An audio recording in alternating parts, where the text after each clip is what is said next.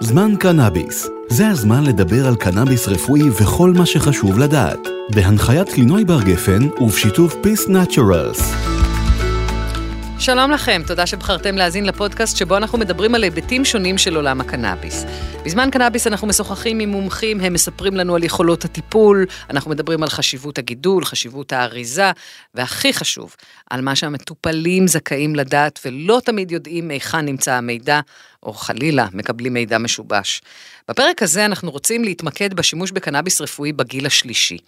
בשנים האחרונות נרשמת עלייה משמעותית במספר המטופלים בקנאביס רפואי, גם באוכלוסייה המבוגרת. עוד ועוד רישיונות לשימוש בקנאביס מונפקים בישראל עבור מטופלים שחצו זה מכבר את העשור השביעי לחייהם. בני ה-65 ומעלה הם היום פלח מרכזי, כי הוא מספק, הקנאביס, מענה רחב לבעיות רפואיות רבות שנלוות לאוכלוסייה הזאת. אז במה שונה הטיפול בקנאביס בציבור המבוגר מבכלל האוכלוסייה? על מה חשוב להקפיד במהלך הטיפול? וממה כדאי להיזהר. על כל אלו אנחנו רוצים לשוחח עם פרופסור רפי קרסו, פרופסור למדעי המוח ומערכת העצבים, אוניברסיטת בר אילן, מנהל המחלקה הנוירולוגית ומרפאת הכאב בדימוס, במרכז הרפואי הלל יפה בחדרה, ועכשיו איתנו באולפן. שלום פרופסור שלום קרסו. וברכה, שלום.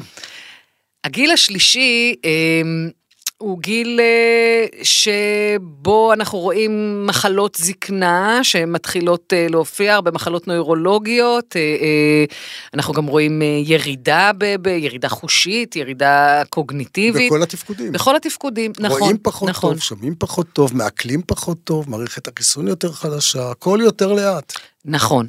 אה, וכמובן גם כתוצאה מזה אה, ומשינויים נוספים ב- ביכולות שלנו, אנחנו גם רואים יותר מחלות ממש. נכון. את הפרקינסון, את הדמנציה, את ה- האירועים המוחיים אה, וכולי וכולי. גם כמובן מחלות כאב. האם זה אומר שזו האוכלוסייה שיכולה ליהנות מקנאביס רפואי? איך אמר פעם פרס? כן ולא. אנשים חושבים שקנאביס זה תרופת פלא. לוקחים קנאביס וכולם באים, תן, תרשום לי קנאביס, קנאביס יכול לעזור לי? אז עוד פעם, קנאביס אני מגדיר אותו כמו אש. אם יודעים איך לקחת אותו והאינדיקציה הנכונה, הוא יכול לעזור. אם לא יודעים בדיוק איך לקחת אותו, וההדרכה היא לא מדויקת, וזאת פה אחת הבעיות, ולוקחים אותו לא נכון, או לוקחים אותו באינדיקציה לא נכונה, או תכף נדבר על בעיות נוספות שקיימות, אז הוא, לא, הוא רק עושה לא טוב.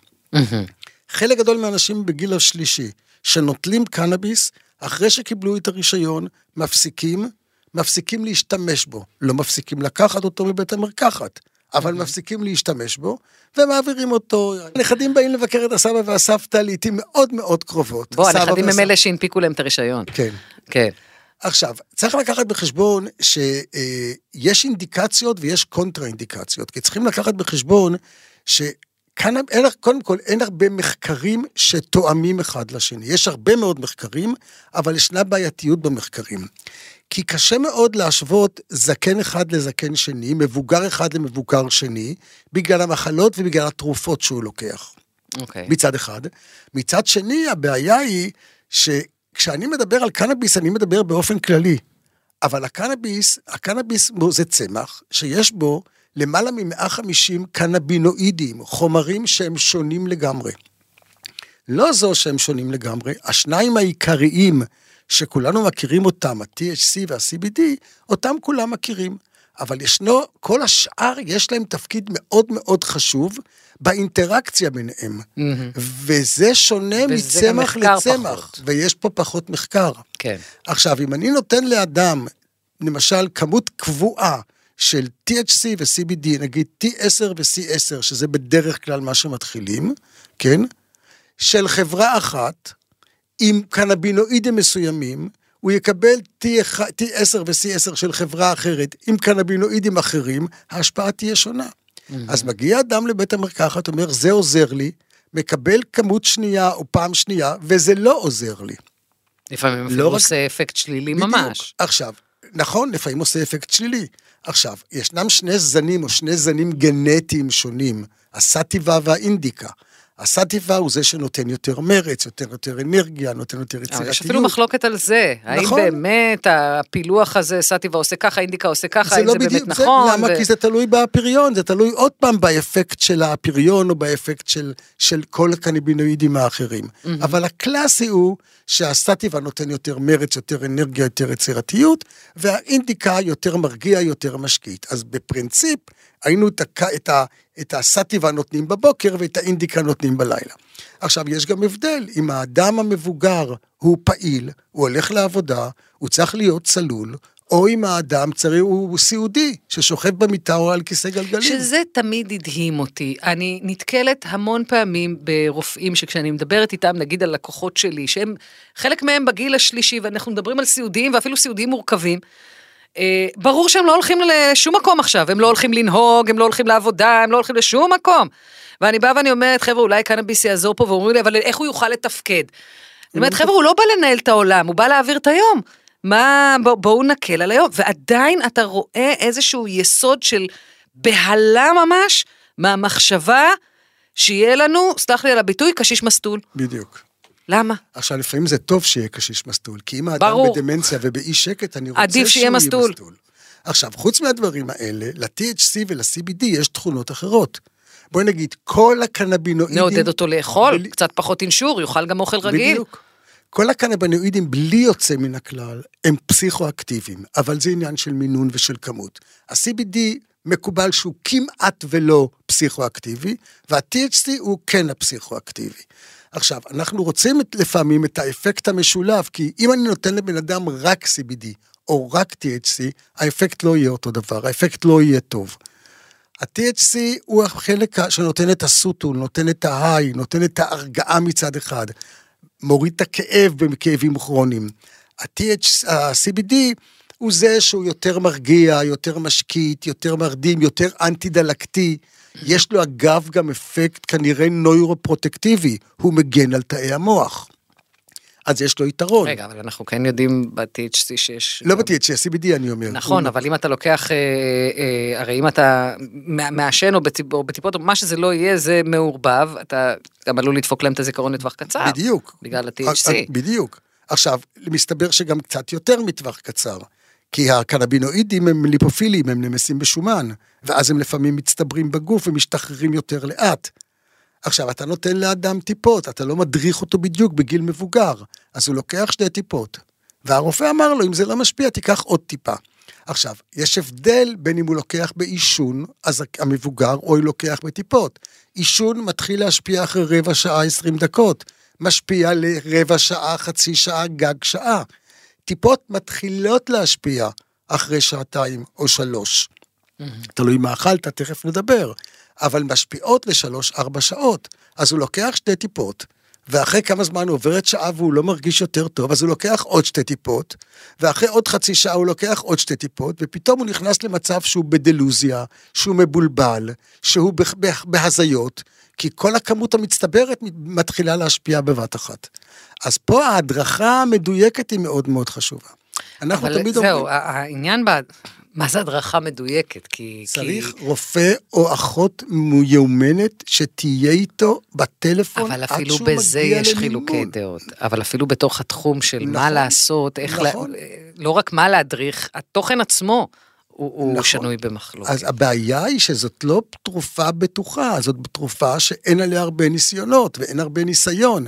עכשיו, אני יכול לתת את אותו תרופה, זה לא כמו כדור שאני יודע, אני נותן 100 מיליגרם של אספירין, הוא ישפיע כך וכך על התאים. או אני נותן 100 מיליגרם של אסיבל, הוא ישפיע כך וכך. על חולה אחד הוא יכול להשפיע יותר, על חולה אחד הוא יכול להשפיע פחות. החלק. התגובה האינדיבידואלית היא מאוד שונה מאדם לאדם. זאת ועוד. זה תלוי אם אתה לוקח את זה בטיפות. בעבר, עד לפני ממש לאחרונה, חשבנו שהספיגה של הטיפות היא דרך הריריות שמתחת ללשון. זה לא? זה לא, מסתבר שלא. מסתבר לפי בדיקות שבדקו את הרמות בדם לאחרי שנתנו, שכנראה הספיגה היא לא ממש מתחת ללשון, אולי משם הספיגה היא קטנה, והבליעה של השמן, ואז הספיגה, היא דרך דרכי העיכול. לכן הרמה בדם עולה, אז כל אלה שלוש- שהנחו, אה, חבר'ה, תשימו מתחת ללשון, אין, אין סיבה. לא, יש... לבלוע סי- רגיל. כן, לא, לא, זה יכול להיות שחלק גם נספג, אבל הרוב נספג קרוב לוודאי, לפי הבדיקות האחרונות, רק אחרי, רואים שהעלייה בדם היא אחרי שלוש שעות.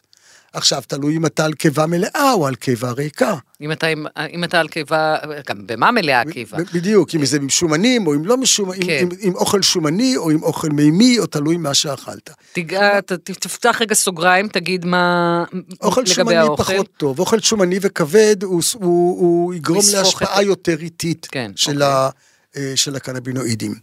עכשיו, מה שעוד, מה ש... ישנם כל כך הרבה משתנים, החוכמה היא גם להעלות את הכמות, אנחנו אומרים שטיפול בקנאביס, בעיקר אצל מבוגרים, צריכים לעשות כמו שעושים אסדו. איך עושים הדרום אמריקאים אסדו? שמים אותו על אש נמוכה להרבה זמן. טיפול ומינון נכון של קנאביס צריך להיות בכמות קטנה ולאט. slow and low. כמות קטנה, לתת לו שלושה, ארבעה, חמישה ימים בכמות קטנה, ולהעלות בעוד טיפה, שלושה, ארבעה, חמישה ימים, ולהעלות בעוד טיפה. ואנשים לא סוב...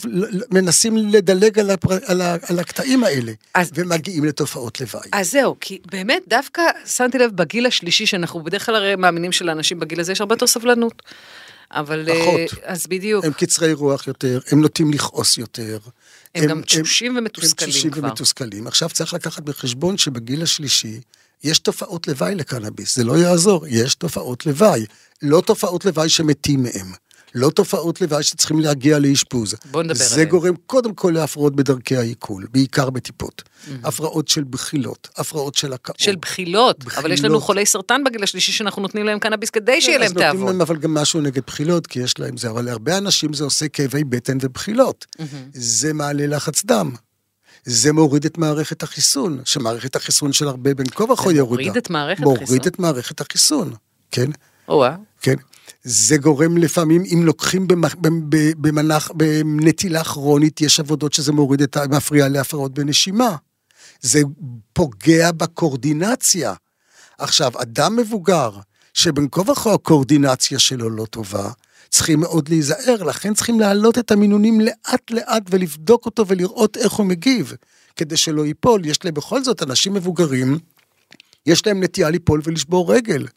אז זה נורא מתסכל מה שאתה אומר, כי בעצם כן. השילוב של אדם בשלב בחיים שבו סבלנותו קצרה, מערכת שלא תמיד יש שלא לה תומכת. את האנרגיות ואת את הכוח, התמיכה. אה, אה, כן, לתמוך ב- ב- בהחדרה איטית ו- ומאוד אה, מחושבת של אה, סוג הטיפול הזה, אה, יחד עם ספקנות של הסביבה לפעמים, אה, ש- שיכולה לדכדך מאוד, זה כמעט נידון לכישלון, כמו שאתה מציג את זה. תראי, צריכים לקחת בחשבון את הצדדים הטובים והצדדים הלא טובים.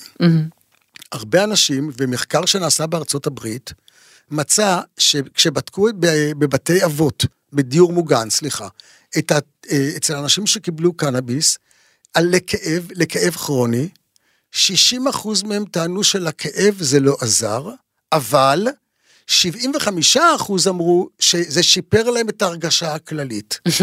כלומר, הם הרגישו יותר טוב, הם היו יותר פעילים, הם נהנו יותר מהחיים, אבל הכאב היה אותו דבר. עכשיו, כאב זה לא דבר שהוא בר מדידה. כן? כי כאב יש לו את התחום בכל דבר של גוף סובייקטיבי מאוד, ונפש, כן. בדיוק. אז ברגע שאדם יותר רגוע, ברגע שאת, אם את לוקחת אדם רגיל, אם את לוקחת כאב, אם הייתי יכול למדוד כאב, הייתי אומר שיש לי כאב בעוצמה של חמש. אם אדם מדוכא, במצב רוח לא טוב, נעלב, הוא ירגיש אותו כשמונה. אם הוא רגוע, אם הוא שקט, הוא ירגיש אותו כשתיים. כלומר, החוכמה היא לדעת שזה שזה לא עזר לכאב, אבל החולה מרגיש יותר טוב, הרי זה מה שאנחנו רוצים. מגיעים אליך אה, הרבה אנשים בגיל השלישי, כן. ואז אתה מציע להם. כן. אה, אני מניחה לא לכולם, למי שזה רלוונטי. תאר לי, הרי אתה כבר בתוך התחום הזה אה, ומכיר את הקנאביס ומטפל בזאת קנאביס 70. משנת 70, זה כבר 50 ומשהו שנה. המחקר הראשון בארץ שנעשה על אפילפסיה וקנאביס, אני עשיתי, זו הייתה עבודת המאסטר שלי בפסיכופרמקולוגיה. וואו. בשנות ה-70 קיבלנו אז את החומר עם פרופסור משולם. אז אני אומרת, בגלל שאתה כבר אה, משנות ה-70 בסיפור, אה, עם הפסקה אני. חייב להגיד למעלה. אה, כן, כי גם רק בשנות ה-90 באמת התחילו כבר אה, בישראל באמת אה, אה, לייצר אה, רישיונות. אה, לאורך השנים, הגישה של בני הגיל השלישי, של המטופלים עצמם, השתפרה. כן? חד משמעית. משמעותית. אנשים יותר פתוחים, אנשים אפילו פונים ומבקשים. עכשיו, צריך לקחת בחשבון ש... אה, מכל המגזרים? מכל המגזרים. מכל המג... החל מחרדים וכלה באנשים אה, עם, עם אה, אה, אה, אה, חילוניים וכלה באנשים משכבות סוציו-אקונומיות גבוהות או נמוכות, הם כולם מבררים אם זה יעזור או לא. עכשיו, לפעמים אני יכול להגיד כן, לפעמים אני יכול להגיד לא, לפעמים אני יכול להגיד לנסות. עכשיו, צריך לקחת בחשבון שיש אינטראקציה, יחסי גומלין, בין קנאביס לבין תרופות, וככל שאנשים יותר מבוגרים הם לוקחים יותר תרופות. ויש תרופות שזה מגביר את הפעילות שלהם, למשל SSRI, תרופות נגד חרדה ודיכאון, שהרבה מאוד אנשים לוקחים, פרוזק, ציפרלקס, סרוקסט, כל הדברים האלה, יכולות, ב- עם, עם קנאביס בשימוש מסוים, יכולות להביא אותם למצב של מניה, עם איזה אנשים בדיכאון שמקבלים SSRI. כן, יש תרופות שיכולות להביא לאי ספיקת לב.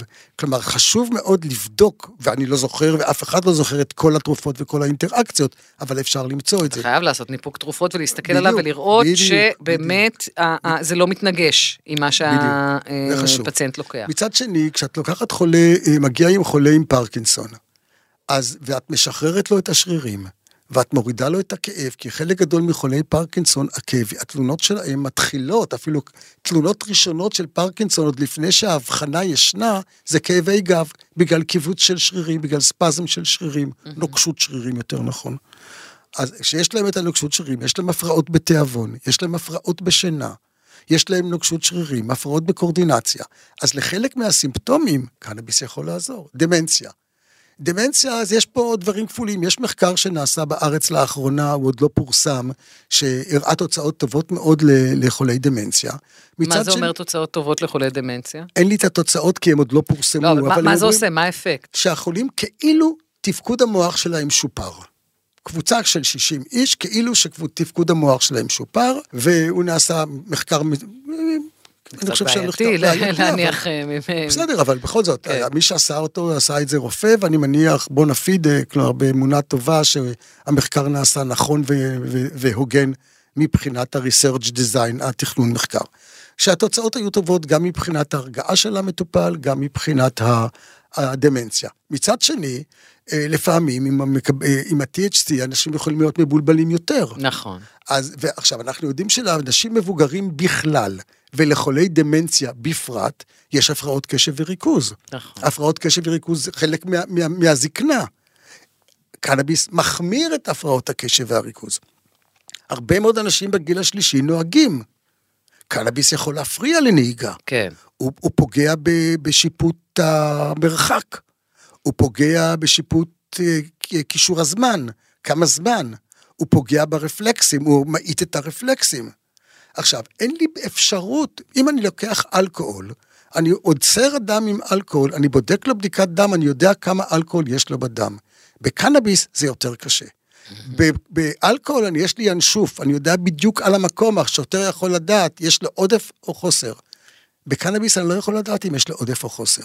קנאביס, אם אתה לוקח ואתה בודק לחולה בדיקת שתן, אתה יכול למצוא את הקנאביס בשתן גם אחרי שלושה שבועות. נכון. אם זה אדם שמקבל קנאביס באופן קבוע, אתה יכול למצוא את הבדיקה בשתן גם אחרי שישה, שמונה, זה, וזה, וזה יפליל אותו אם חס וחלילה בדיוק. הוא אה, ייתפס. אני רוצה לקראת סיום לשאול אותך על בעיה מאוד שכיחה, נגעת בזה ככה קודם, בעיה מאוד שכיחה בגיל השלישי, אה, בעיות שינה.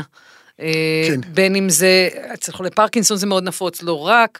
אה, והיכולת של קנאביס לעזור בזה, או לעזור. לשבש את זה, כי ראיתי לכאן נכון. ולכאן. נכון, ברוב המקרים, אה, rich CBD, כלומר, אה, אה, משהו שיש בו זה, אה, כמות זעירה של THC, של הסטימולנט, של הפסיכואקטיבי, וכמות יפה של אה, CBD, זה מרגיע, זה מרדים, זה נותן לאנשים לישון. ואנחנו יודעים שבכל מדינות אירופה, לא בכל, ברוב מדינות אירופה וברוב מדינות הברית, אפשר לקנות CBD כך, over the counter. יש חנויות... כמו שאתה קונה כדורי שינה עובר לא, לקאונטר לא רק היום זה. יש לך אה, אה, קיוסקים עם סוכריות, עם מסטיקים, עם עוגות של CBD. כן. אה, מאחר ו-CBD הוא לא חומר ממש פסיכואקטיבי, הכמות החומר הפסיכואקטיבי בו היא מינימלית, כמו המפ, כמו בקנ, אה, בקנבוס, קנבוס זה לא קנאביס, כן? אבל זה צמח שגם כן היו עושים ממנו בעבר חבלים, ויש בו, יש בו CBD. אה, אני חושב שאם זה היה חופשי, זה היה יכול לעזור להרבה מאוד אנשים, והרבה מאוד אנשים מבוגרים, ויכלו לישון יותר טוב. ולצרוך פחות ולצרוך תרופות פחות שינה, נכון. שההשפעה שלהן היא נכון. מאוד לא נעימה לאורך זמן. כי תרופות שינה ותרופות הרגעה ביחד עם קנאביס עושות פוטנציאציה, כלומר מגבירות את האפקט. וגורמות לתופעות לוואי הרבה יותר גדולות. כלומר, אני מחזיר את השאלה לשאלה, זה מאוד מאוד אינדיבידואלי, מאוד מאוד תלוי באדם המבוגר, מאוד מאוד תלוי במשמעת שלו, מאוד מאוד תלוי במינון, מאוד מאוד תלוי אם זן מסוים של חברה מסוימת בשם מסוים טוב לו, שינסה לקבל בדיוק את אותו זן של אותה חברה עם אותו שם, אם זה טוב לו. ואם לא, לנסות לחפש ולקחת בחשבון שכדי להגיע לאפקט טיפולי טוב, צריך לחכות שישה חודשים. לפחות? לפחות שישה חודשים. לפעמים מצליחים אחרי שלושה חודשים. כן. לפעמים אחרי חודשיים. אבל אם, אבל לא, לא לנסות... לא להתרגש לא אם זה להתרגש לא מזה, זה מיוצב הולך. אחרי שישה בדיוק. חודשים. אוקיי, פרופסור קרסו, תודה רבה. תודה גם רבה. על סימני הקריאה, גם על סימני השאלה. השאלה. ועכשיו אנחנו עוברים לפינתנו מידע מועיל למטופל המתחיל, שתגיש לנו רוני כץ עמיחי, סמנכ"לית שיווק ומכירות של קרונוס ישראל. מידע מועיל למטופל המתחיל. והפעם, איך כדאי לאחסן קנאביס רפואי? מטופלים רבים שואלים איך כדאי לאחסן קנאביס רפואי. את הקנאביס הרפואי מומלץ לשמור בצנצנות קשיחות ואטומות. אריזות כאלו ישמרו על הקנאביס הרפואי מפני לחות, כניסת אוויר ופגיעת קרני UV. לא כדאי לאחסן את הקנאביס הרפואי במקרר או במקפיא. קירור והקפאה יפגעו בטריכומות ובקנבינואידים. הדבר נכון גם בנוגע לתפרחות קנאביס רפואי וגם בנוגע לשמן קנאביס רפואי. הסיבה לכך היא שהקפאת הקנאביס גורמת לכמות המים הרבים יחסית שנמצאים בטריכומות להתרחב. ההתרחבות הזו גורמת לבלוטות השרף של הטריכומות להתנפץ, מה שיוצר גושי קרח שפוגעים בקנאביס הרפואי. הפגיעה היא איטית והדרגתית. ככל שזמן ההקפאה ארוך, כך הפגיעה גדולה יותר. ולסיום, עוד טיפ חשוב, לכו להתייעץ. מניסיוננו, אנחנו יודעים שלמטופלים יש שאלות, אבל הם חוששים להתייעץ ומתביישים לשאול. בכל שאלה, פנו לרופא או לרוקח, הם שם בשבילכם. תודה רוני. בפרק הזה דיברנו על הטיפול בקנאביס רפואי באוכלוסיית הגיל השלישי. שינויי הגישה של כלל הציבור בנוגע ליכולות ולסגולות של הקנאביס לא פוסח גם על הקשישים, יותר ויותר מהם נכנסים למעגל המטופלים, אבל חשוב לזכור שעם העלייה בגיל עולה גם המורכבות הטיפולית. רבים מהמטופלים מעידים שהקנאביס הרפואי היטיב איתם והקל עליהם במגוון מחלות ותסמינים שנלווים לקבוצת הגיל הזו, אבל, כאמור, יש גם מקרים שלא.